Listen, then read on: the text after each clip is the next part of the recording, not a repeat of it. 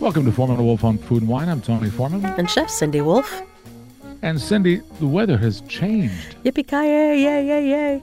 I'm so that's excited. What, what, I'm so I, happy. yesterday morning, it was 36 degrees. Right? It was 39 That- here the other day, so That is it not is okay. awesome. No. I'm so excited. What? What? Oh, it's the best time of year, leading into the very best time of year, winter, Look, look at you. You're so upbeat. with snow Everything, everything dies. and beauty. Oh, but snow is beautiful. Oh my, yes. It feels like it's I- alive. Yeah, I love I love this time of year. And the I was as I was driving up Charles Street to come to the studio, you know, those um the trees along along Charles Street are so pretty and they're all starting to turn. It's so pretty. It's exciting.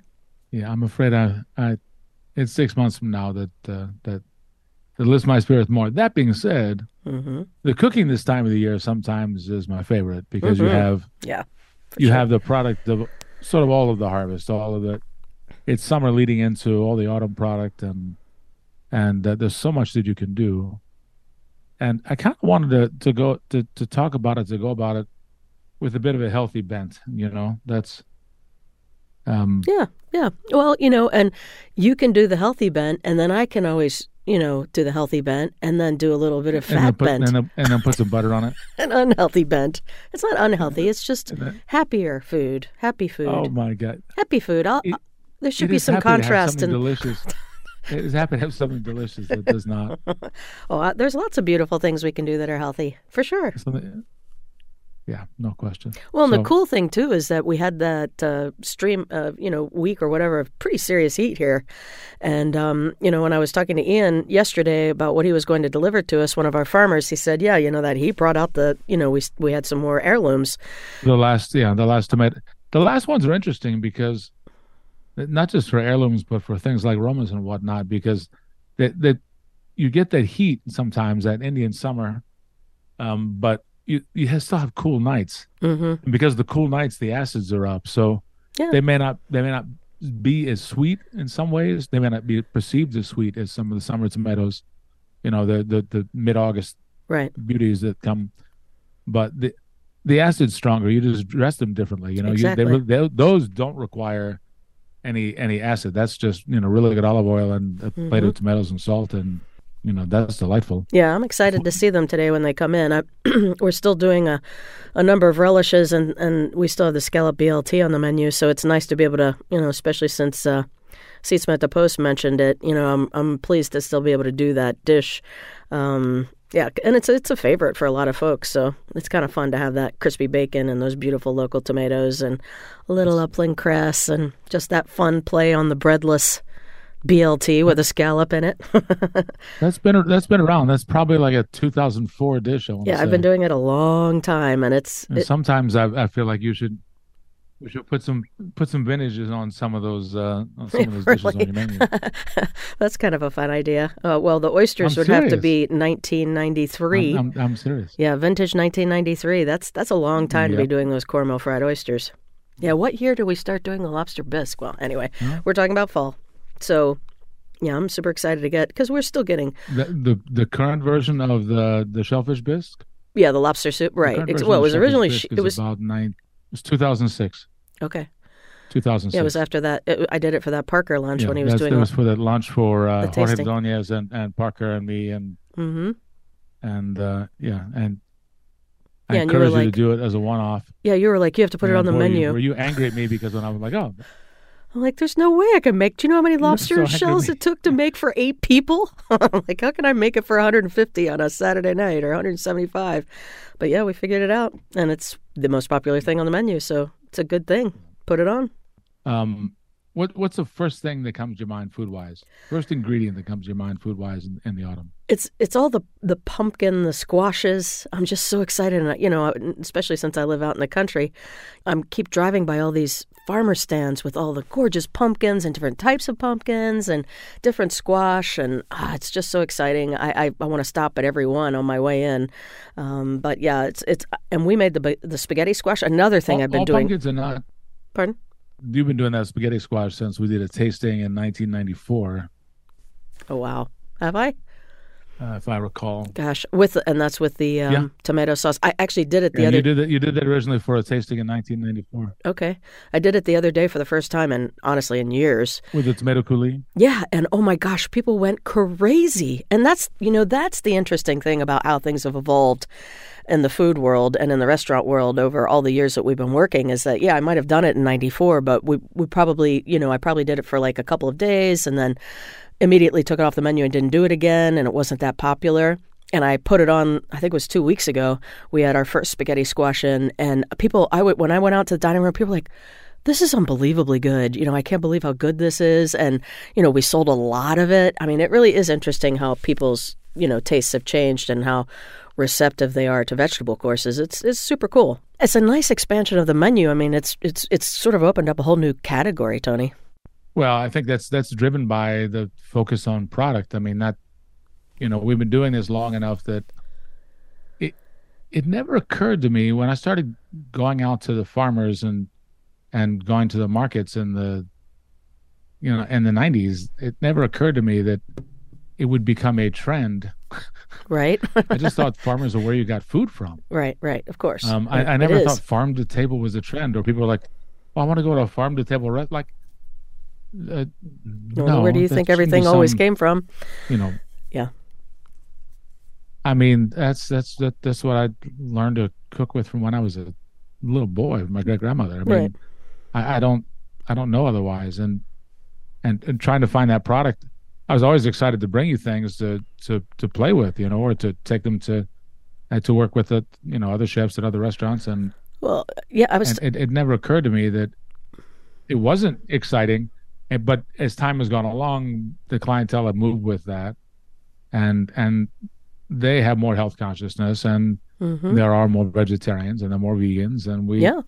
you know we we work to put more excitement and more energy into those dishes so why don't you talk talk about that particular dish because it's not a complicated one to execute and it can be done in more or less decadent ways let's say Right, exactly. Well, probably the simplest way the spaghetti squash Right. The way that I make it is you you know, and always be careful with spaghetti squash because the shell is so hard. You need a sharp knife and you need, you know, a good safe surface to work on to cut it.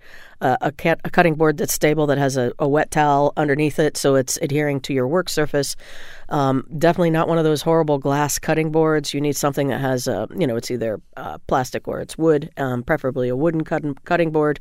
And cut the squash in half. Uh, remove the seeds. You can either use your hand, hand with a glove, or you can use a spoon to scoop them out. Spoon is probably the easiest. Um, but pull that out and then have a baking sheet um, that you can put a little bit of water in the bottom of. Turn your oven to 325 degrees, preferably on convection if you have that choice. It's good for it and it will um, obviously cook faster for you in a convected oven but the temperature remains the, same whether it's still or convected. And uh, a little bit of water in the bottom so that what's happening is is and that you put the the squash on the sheet pan flesh side down obviously on its now flat surface um, and so that allows the squash to steam as it's roasting uh, and then when it's done it usually takes almost an hour. It depends on how big the squash are and how your oven works but um, and then you let it cool down a little bit and then you can just pull the strands out which it comes out and looks exactly like yellow spaghetti. It's so beautiful and it smells so good as a nice natural sugar content. And then we butter poach uh, finely chopped garlic which means we just gently cook garlic and butter um, immersed in butter. And um, a little bit of that tossed in with the spaghetti squash salt and a little bit of pepper. And um, and then i make a very simple tomato coulis with uh, by sautéing onion and shallot in butter add the a little i do add a little chicken stock but obviously you can skip that if you're a vegetarian or vegan or just don't want it. And a little bit of chicken stock the tomato puree. I do use Pomì tomato. It's it's a great product. Um, you could certainly use fresh uh, tomatoes chopped up uh, pureed yourself whatever you like but there's nothing wrong with Pomì and a little bit of salt and pepper. I put a couple of drops of Tabasco in. I'm not looking for spice, but it just gives it a little bit of flavor. And then uh, that sauce cooks for all of about 20 minutes. I puree that sauce. And um, when we go to plate, uh, the squash, we heat it up gently in a little bit more butter with, then check the salt and pepper level. Uh, and the, the tomato coulis, we do add um, butter to it. Actually, we add beurre blanc. We do about 75% tomato coulis and 25% beurre blanc Um, and you can obviously skip that if you don't want that butter, but it sure does make it pretty. And um, it, it, as I always say, it rounds out the rough edges of a tomato sauce by adding that butter to it. And that that's it. Now, I would say that if they want to take two steps to, that it's delicious. If you want to take two steps to lighten it, I think one uh, instead of the garlic in the butter, you could stud the. You, you literally just stud the interior of the spaghetti Mhm. squash with a couple of slivers of garlic. Yeah. and let then let that just steam right up into it. You get the flavor, and you're not adding the the fat. Um, and then for the tomato coulis, uh, you, you you don't have to do butter at the end. It's a, it's a different texture and flavor that you're after. I mean, I would still I would still add fat. I would still add good extra virgin olive oil at the Mhm. very end, Right. but I wouldn't add that to the to the puree. You know, No. I, I would add that to, um, I, I would add that to just as as a drizzle Yeah, you could drizzle it right on, the top of the plate. tomato. and that that takes Yeah. the dish in a little bit different direction. But but if you're but if you're avoiding the dairy and that sort of business, that's a good way to get good flavor Mm-hmm. Well, and and uh, and still get you know and get the the essence of the dish exactly. Oh, and you were you know were talking about and not have to hear my my my my, my Italian friends yell at me for putting butter in tomato sauce. well, we were talking about the evolution of how you know people are enjoying vegetable courses so much. You know, I mean, you think about the butternut butternut squash soup that I've made for years with uh, white beans and andouille sausage, which is now on the menu as a vegan soup. I mean, that's quite. I was thinking about this this morning when I was making notes for what we were about to talk about, and I'm like, wow, you know, going from that to oh, then you know maybe we just do the squash and the beans and we leave out the andouille, and now it's literally um, because I have a many folks that work for me that are from Mexico, and you know a little bit of their own culture. They, they the last time Lucas made it, he actually included the seeds in the soup. And I'm like, ah, it added such a kind of gorgeous natural earthiness to the soup. So now it's just, you know, saute onion and shallot and corn oil, add the butternut squash and the seeds and the pulp, um, a little bit of water, salt and pepper, and um, yeah, and, and cook it and puree it, and there you go. And you've got this beautiful vegan soup that tastes beautifully of butternut squash. So that's quite the change. I still like the other soup, but it's fun to be doing the vegan soup.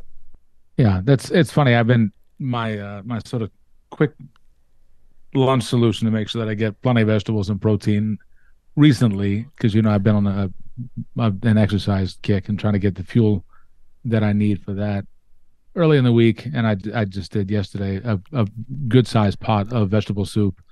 Um, that's you know starts with garlic, onion, fennel, uh, a little carrot, sweated, and then uh, adding a maitake mushroom stock, which is really easy to make. Nice. I mean, literally, because maitakes have so much flavor. Yeah. You know, just Beautiful. literally just using the trimmings to make the to make the, the the broth that you need.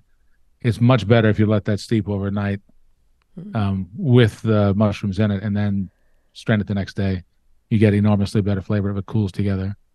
Um, but with with that as a base, and then lentils, kale. Um, you can use a variety of squashes if you want to. I don't love to. Um, chickpeas are awfully good in there Oh gosh, I love uh, chickpeas. tomato, sweet potato, nice. um, and uh, and and a little bit of fresh fennel. You know, that's.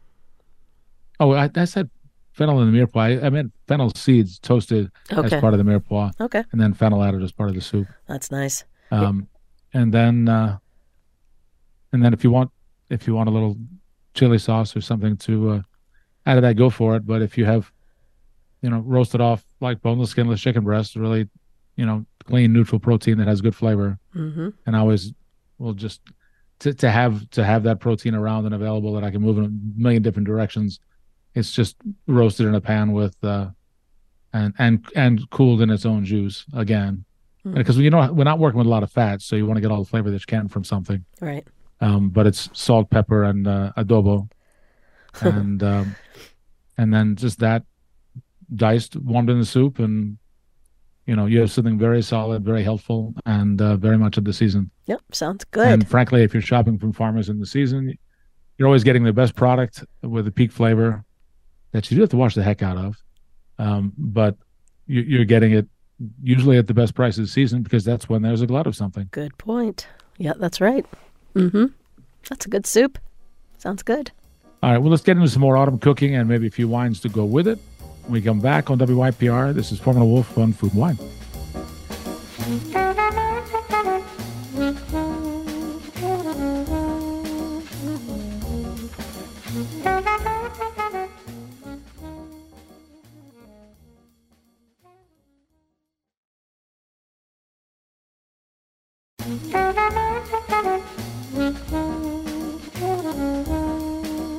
Welcome back to Foreman and Wolf on Food and Wine. I'm Tony Foreman. And Chef Cindy Wolf. And Cindy, we're talking about autumn cooking, and, and we're going to get into a few different wines this autumn. It's harvest season, and uh, it's funny that, that I just offered a soup recipe that is vegan also. So, yeah, the world has turned a little bit. Except for that chicken so honestly, part. it's sort of made the same way that my great grandmother always made. I didn't put any chicken or anything in there. Oh, you. okay. All right, go ahead. oh well, at, At the soup, end. the soup is vegan. The chicken yeah, right, right, breast, right. The chicken Those was. chickens were vegan. That's an add-on. The, the vegan chicken. That's that's that that's an optional protein. There's there's already a vegetable protein in there with the lentils and the chickpeas. So It's yeah. awesome. That being said, let's talk about apples. Oh, all right. That's the well, you you said pumpkins would come to mind, and and I do want to give a little guidance on pumpkins after a bit. Okay. But let's talk about apples because apples can be used in a lot of different ways. It's not just for apple pie anymore, Dorothy. No, definitely not, Dorothy. I mean, you know, like right now, I have it on my foie gras. Uh, we're getting all different types of gorgeous apples, and um, you know, for us in production, in a production situation where you're not just making something and eating it like you would at home. Well, and not always do you do that at home, but often that's how you cook for home. Um, we have to make something live through a couple of hours of afternoon prep and into service. So when you have something that oxidizes like an apple, you have to figure out how to deal with it without altering it too much. Um, so it's always what enhances an apple. And uh, what I have done is a little bit of Calvados, which is, of course, an apple flavored liqueur, right, Tony? It's an apple brandy. Apple brandy. Okay. And it not only enhances the apples, it enhances your attitude. Exactly. So I steep a little bit of saffron, just a tiny bit, and I put one cinnamon stick in with the Calvados. And I, I the first time I did it straight Calvados, and the cooks just looked at me when we tasted the apples. They're like, "Oh, chef, these are really have a lot of alcohol." I'm like, "Yeah, okay. Next time I'll do half Calvados and half water, uh, and one cinnamon stick and like a teaspoon of um, uh, well, probably a quarter of a teaspoon of saffron, and um, that steeps. And while you're peeling and, uh, slicing your apples, it's nice. You can go straight into that. Then you just go under the stove. I mean, it takes like five minutes for that to come up to a, a, a simmer. Turn it off, let it sit, and then you have still crispy, nice, gorgeous apples that aren't turning on you. That have a little bit of that pretty cinnamon and and saffron flavor. We did add some sugar the last time, but Oh my gosh, we got some Granny Smiths in, and they were so so sweet. I've never had a sweet Granny Smith apple like that before. They were the best ones I've ever had. Super delicious, but we've also been using like Honeycrisp and all kinds. But that's one of the things, uh, you know, with foie gras. Foie gras loves fruits so much, and it's just, it's nice to have that crunchy apple with it.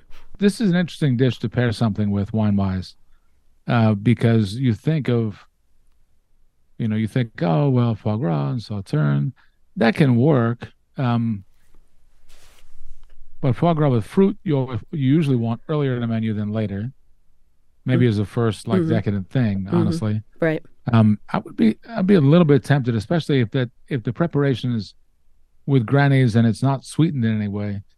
I'd be tempted to have like really rich rosé champagne or blanc de noir champagne with that rather than the sweet wine, Okay. Yeah, I agree.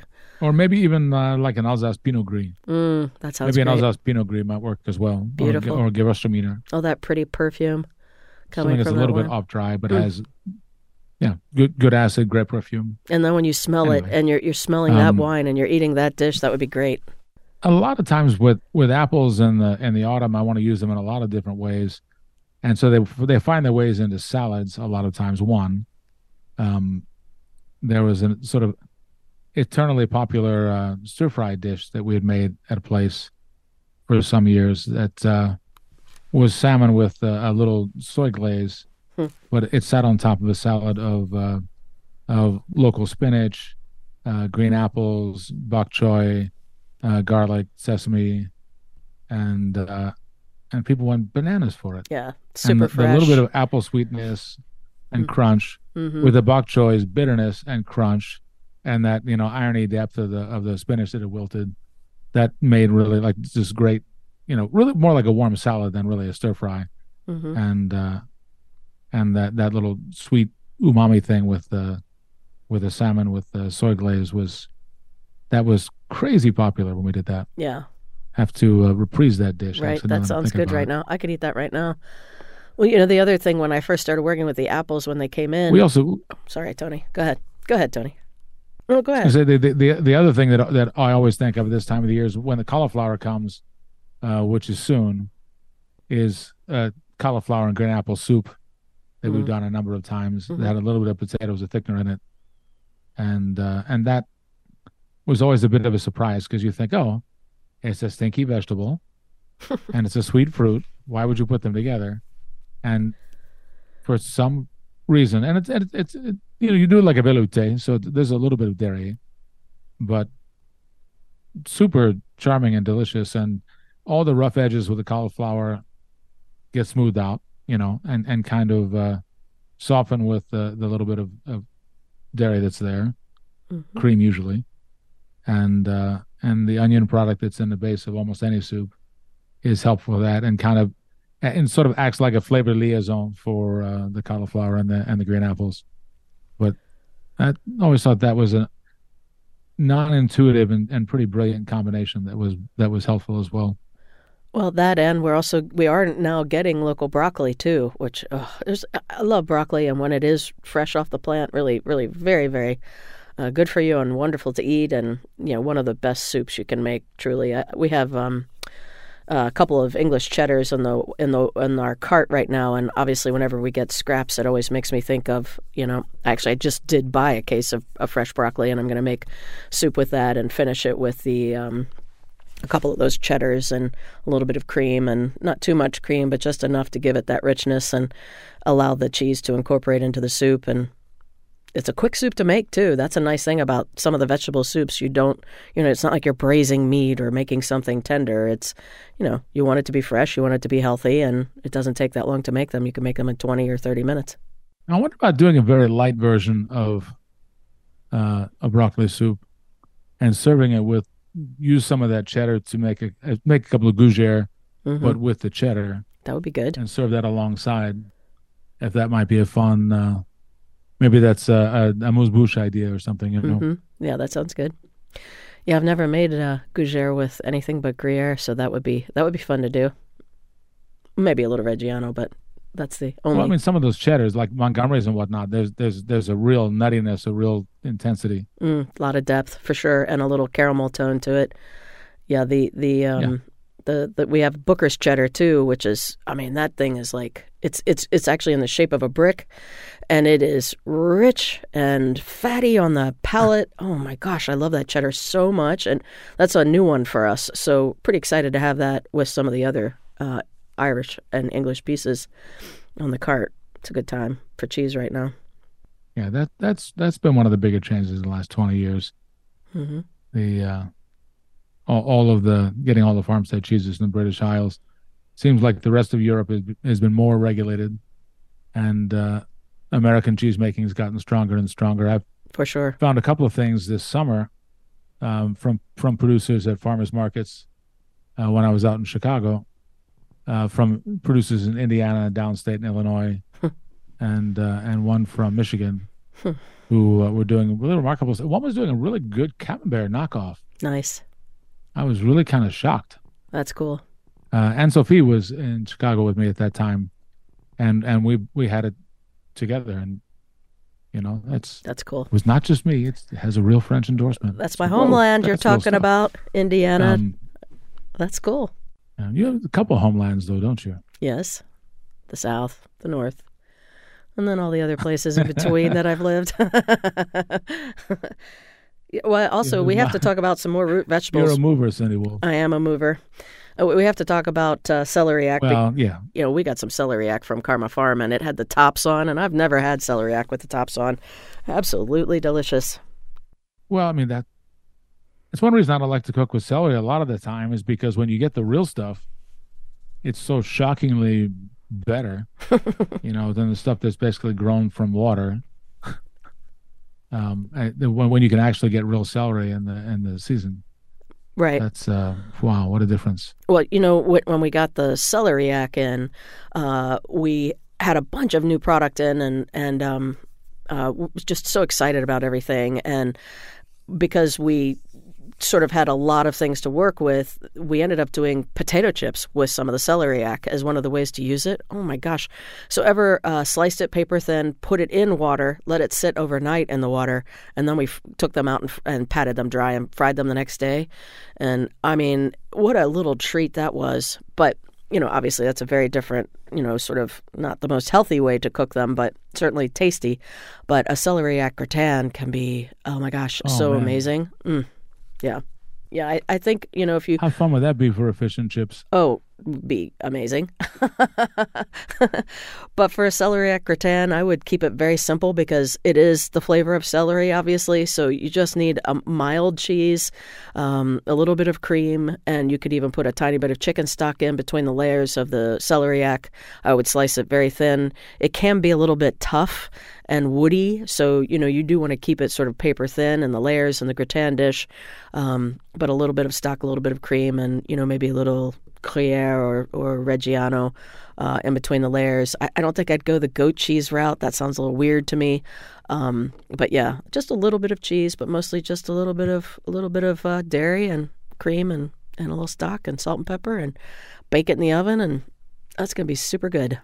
I was thinking maybe you could use manchego or something like that, cordobes or something, you know. That would be fun. Absolutely, absolutely. Just one of the young ones. Mm-hmm. Yeah.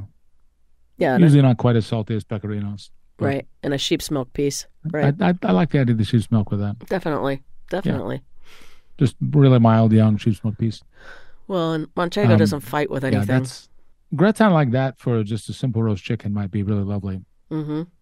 Or I can see it with, um, you know, definitely like squab or something just because it would be nice even though squab is so flavorful i think it would be fun to have something like that along with like if you had the gratin and squab but you had like beets and you know parsnips and carrots on the plate that were roasted you'd have sort of this whole like you could do the gratin dish in the middle of the table for the family and you know you could help yourself to a little bit but then if you had you know your roasted root vegetables on the plate with the bird maybe they were cooked with the bird you'd have sort of a nice little contrast there and the gratin could have sort of act like a sauce in a way too yeah, I find that little connection between the the squab, the bloodiness, the strength of flavor, the beets, the depth that's there, and I am talking about red beets or like, even like Chioggias uh, and pistachios because the pistachio show up is really fatty in that sort of situation, and they have no strength of flavor. For whatever reason, that that little combination I find work really really well. That sounds so good. I love it. Even if you're doing something as silly as laying out a squab breast and slicing it. That sounds really great. I, I think that's a good idea. I would also I would put that dish with that combination with a wine that I think is one of the great things in the world and can be really ageable and is often under considered or undervalued uh, in Piemonte, in Barolo and Barbaresco. Uh, a grape that's considered secondary or often everyday is Barbera. And Barbera gives you something that's not tannic, uh, but has good body, uh, strong acidity, real intensity, but it also really communicates a certain minerality. And that picks up all those notes from the earth and and because there's a balance of intensity there it shows off all the fruit that's in that wine and uh, that, that it's the right weight class you know to to put with a dish that has that kind of intensity but is not that rich and fatty and and uh, overwhelming in that way. Does that make sense? Yeah, it does. That sounds great. So the the best barbera are often from some of the older vineyards that you find in some of the famous Barolo villages, uh, you know, like Serralunga d'Alba uh, or uh, Monforte d'Alba.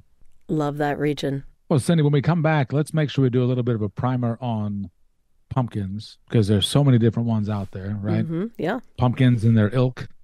and also, well, and let's talk about a braised dish so that because that's we're getting into that season. Right. And uh, a little bit about just what wines come to mind in the fall.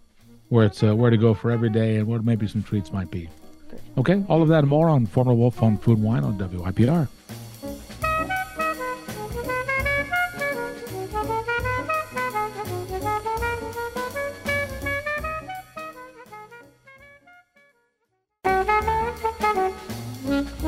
Welcome back to Foreman and Wolf on Food and Wine. I'm Tony Foreman. And Chef Cindy Wolf. And Cindy, instead of talking turkey, let's talk pumpkins. Yes. so, eh, when we were kids, everyone's you, thought all pumpkins were were jack o' lanterns, right? Yes. You don't want to eat those. What's inside of those is not nice. No. Right? You know, the the squirrels can come and eat them off your porch, but Which has happened. yeah, that's so many times. Carry whole sections of them away, but um, what what you want are some of the other guys that are out there, and some of them are cute. Some of them look like they're out of fairy tales. There's some that are literally called fairy tale pumpkins, and those have great flavor. What what you're after is something that has really dense flesh. Mm-hmm. Um, What do you like besides some- fairy tales? fairy tales are great. Um, there are you'll also see like long uh long stemmed smaller what looks a bit like jack-o'-lanterns that are often called pie pumpkins Mm-hmm. uh, which can be just fine.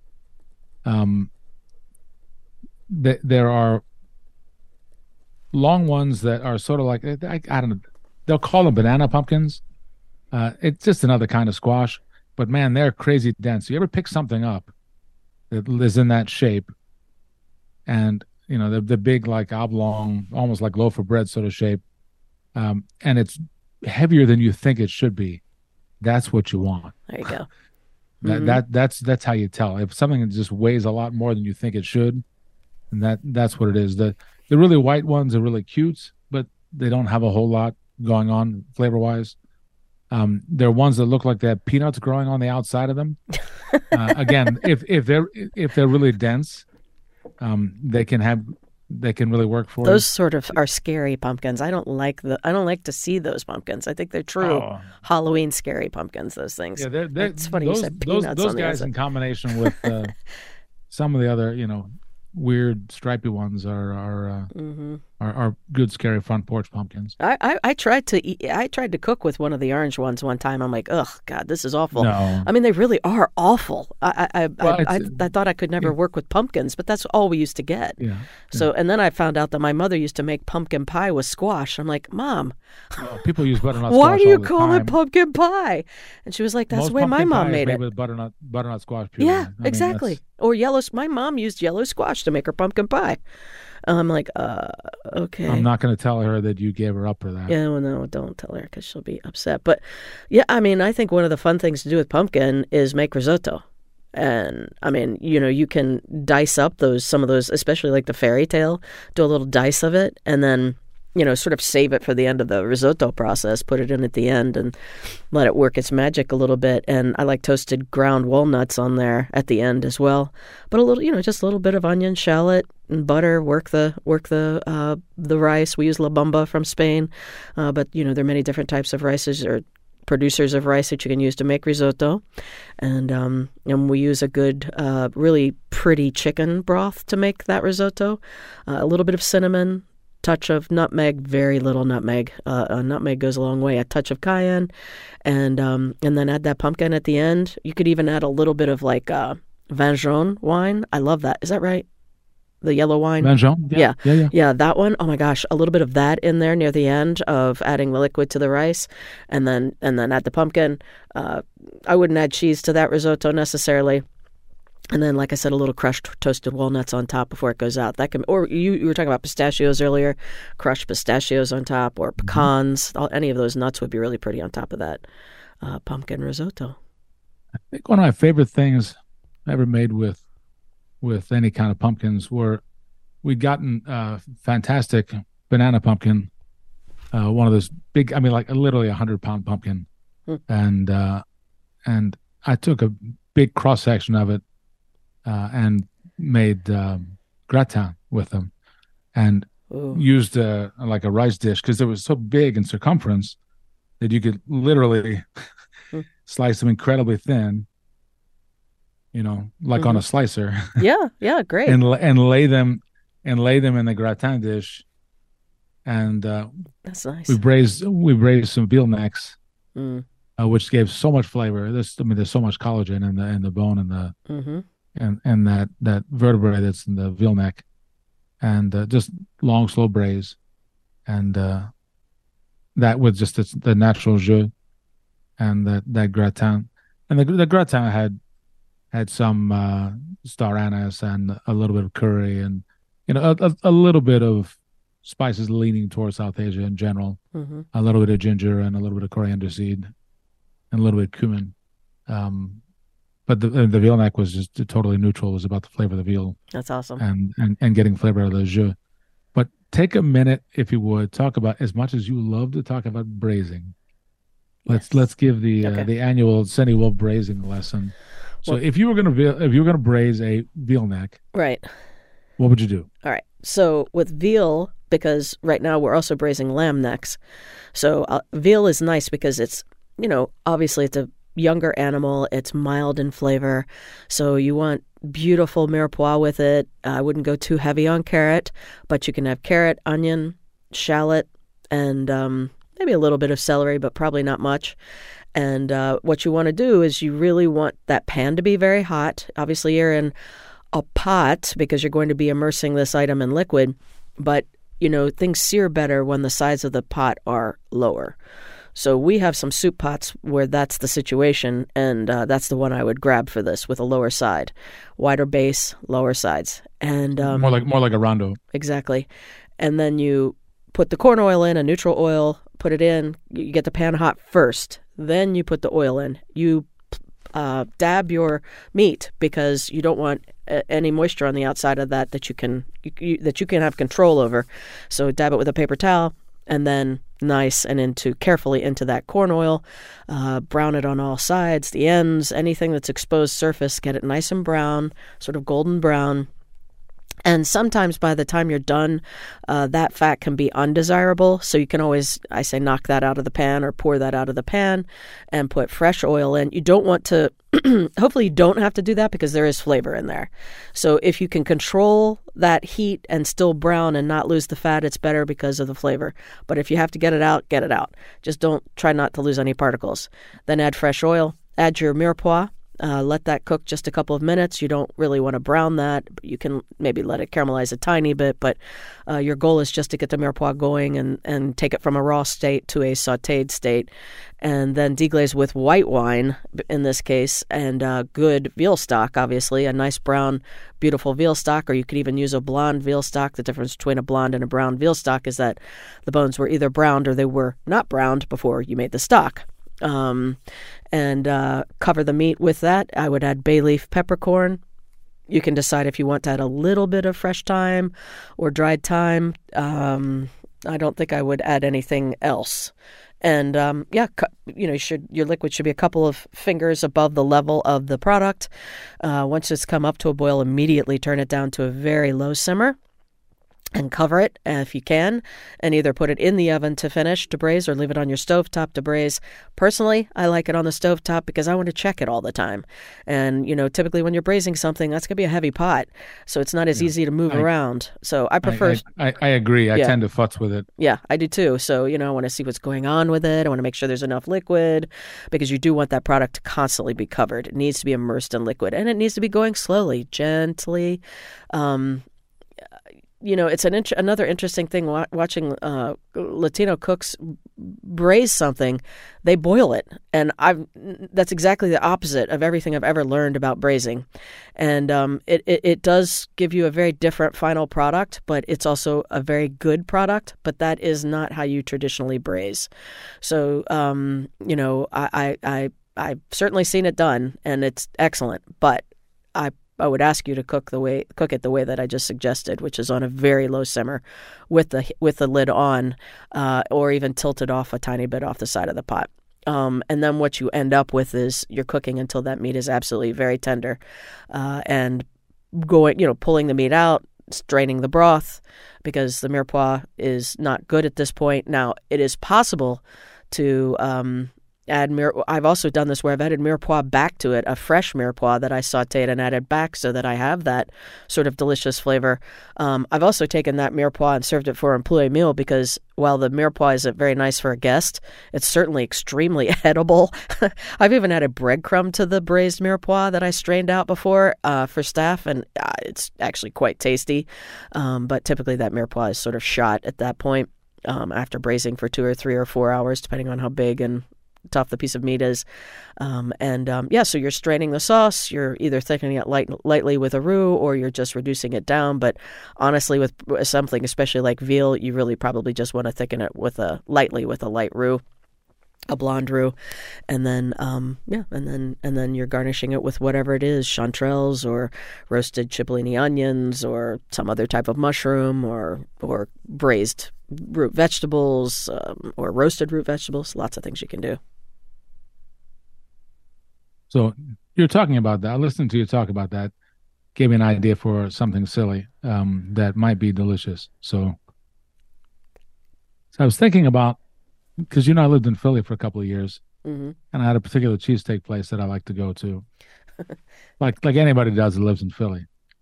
So, could you make some kind of fantasy cheesesteak with some some pieces of braised veal? Because there are always those little bits like on a lamb neck or, or on, on a sorry on a veal neck or on a veal mm-hmm. shoulder. Mm-hmm.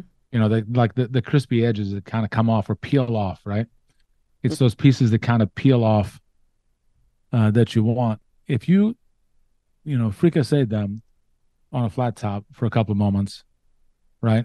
Mm-hmm. And maybe toss some pretty white onions in there last minute and hit that with a little bit of butter to melt, right? Mm-hmm. scooped all that business up and laid it on a, a like a grilled piece of baguette that was open, right? Yes. That that cheddar you were talking about. Yeah, Booker's or yeah, Booker's would be great because so it has it has that really like dark caramelly flavor. Mm-hmm. A little drizzle of that made into you know made into a, a fonduta basically made into a, a, sauce with a little bit of cream and and a little bit of stock. Good heavens. Yeah. that sounds good. yeah. So there you go. So they, you you you're welcome to appropriate that. All right. Yeah. That cheesesteak idea for for. Tra- Look, you better make it small so it doesn't kill people. Little tiny tiny cheesesteaks. Yeah. That exactly. are really really really good. Well, exactly. and you the... can even you, and you could put you could put on the side. you could put on the side. Um, some little fried shallots and little chips. I was going to say, uh, don't we need grilled onions or something on there? Doesn't a cheesesteak have that? You put them in with you put them with the the little peeled pieces of the the veal shoulder when you when you uh, mm-hmm. uh fricassee them, right? Okay, got it. Yep. And uh, Mm-hmm. literally, I mean, I've done that before on a griddle with. this is this is me working at uh, that writers club, making lunch for those guys every day, and taking bits and pieces of leftovers and making myself like fantasy lunch. So I've, I've made a version of this cheesesteak before. That's why I was thinking about it. Hmm. Just just talking about that veal. I was like, oh, I know what I've done with bits of that. Yeah. Well, and getting back to the veal neck, I had said about a lamb neck that we're cooking now. Really, the only difference in braising that is I would use, you know, a rich chicken and veal stock to braise it. Um, I would probably put more carrot in, and I would certainly put some tomato paste in, and I would put rosemary in, just a little bit of fresh rosemary, and I would deglaze with red wine instead of white. So it's it's that's Yeah, really you- the you- difference. Yeah, You you I would use a little more red wine for sure. You want a Mhm. little more acid to break that down. exactly, and it's just so The, um, delicious that way. So while we're on wine, let's take a minute or two. Um, just things for the season, right? Mm-hmm. Uh, so all those bright whites that get you through the summer, uh, that's not that they're not delicious, but your taste begins to change a little bit. You know, that's it's time for something maybe a little bit richer. Um, if it's if it's richer but clean, uh, and and and honestly leaning towards the apples and pears that come this time of the year, look to Alsace uh, in eastern Mhm. France. Nice. Uh, just simple Pinot Blanc quality for the price in Alsace, especially in some of the lighter, drier whites, is crazy high. Mm-hmm. Um, just simple Pinot Blanc. You know, uh, remember Pinot Gris, which is the same grape as Pinot Grigio, does not give you something light and, and sort of bouncy like you think Pinot Grigio is going to be. It gives you something uh, big and rich, a little bit more like Chardonnay weights. Um, but Pinot Blanc, uh, Pinot Auxerrois, those are the things that you see uh, Sylvaner. You know, if you want something lighter this time of the year, those are good things to go to. Also, just whites from Mâcon, Chardonnay, but but uh, uh, bright and easy. Chablis, again, Chardonnay, but bright and easy. Um, and then people tend they tend to want reds Mm-hmm. uh, this time of the year. The, the other white I would say this time of the year that I often like is Gavi, uh, which is a Cortese grape in Piemonte. Mm-hmm. Um, that can do really well this time of the year. Uh, but when Piemonte Reds, whether it's Barbera or or uh, from Nebbiolo, um, a lot of times Nebbiolo from producers that make great Barolo and, and Barbaresco, if they're bottling Nebbiolo uh, separately, it's usually young vines from some of those same vineyards that produce the most famous wines at uh, much higher prices. Uh, you can often get really good quality for the price in those. Uh, I would say that if you shop those well, you get very good every day. Um, things, uh, Simple Valpolicella from great producers Vemerone, it's the same kind of principle. Uh, and you don't have the the sort of sweetness, that sucrosity that, that it makes it hard to match just for regular table wine. Uh, the Rhone Valley is always a mine this time of the year in France. Uh, Rioja is a mine this time of the year in Spain. Mm-hmm. And on the West Coast in the autumn, it's it's the better producers of Syrah. Um, I think are are coming to mind right away. The one of the better producers of Chardonnay in California also produces Syrah in a cool climate in Petaluma. Uh, it's the Model Wine Company, and their stuff is very true and has a real sense of place. And uh, the alcohol is not crazy high, but there's great intensity, and it's. But that would be fabulous for uh, uh, for that squab with the beets and pistachios that we are talking about. Mm-hmm. Um, now, but to to pair with that cheesesteak, that's the tricky one. that's the tricky one. You need something with with good acidity for sure. Um, wow. Yeah, that's a tricky one. Beer. No, I honestly I might go to the south of Italy for that.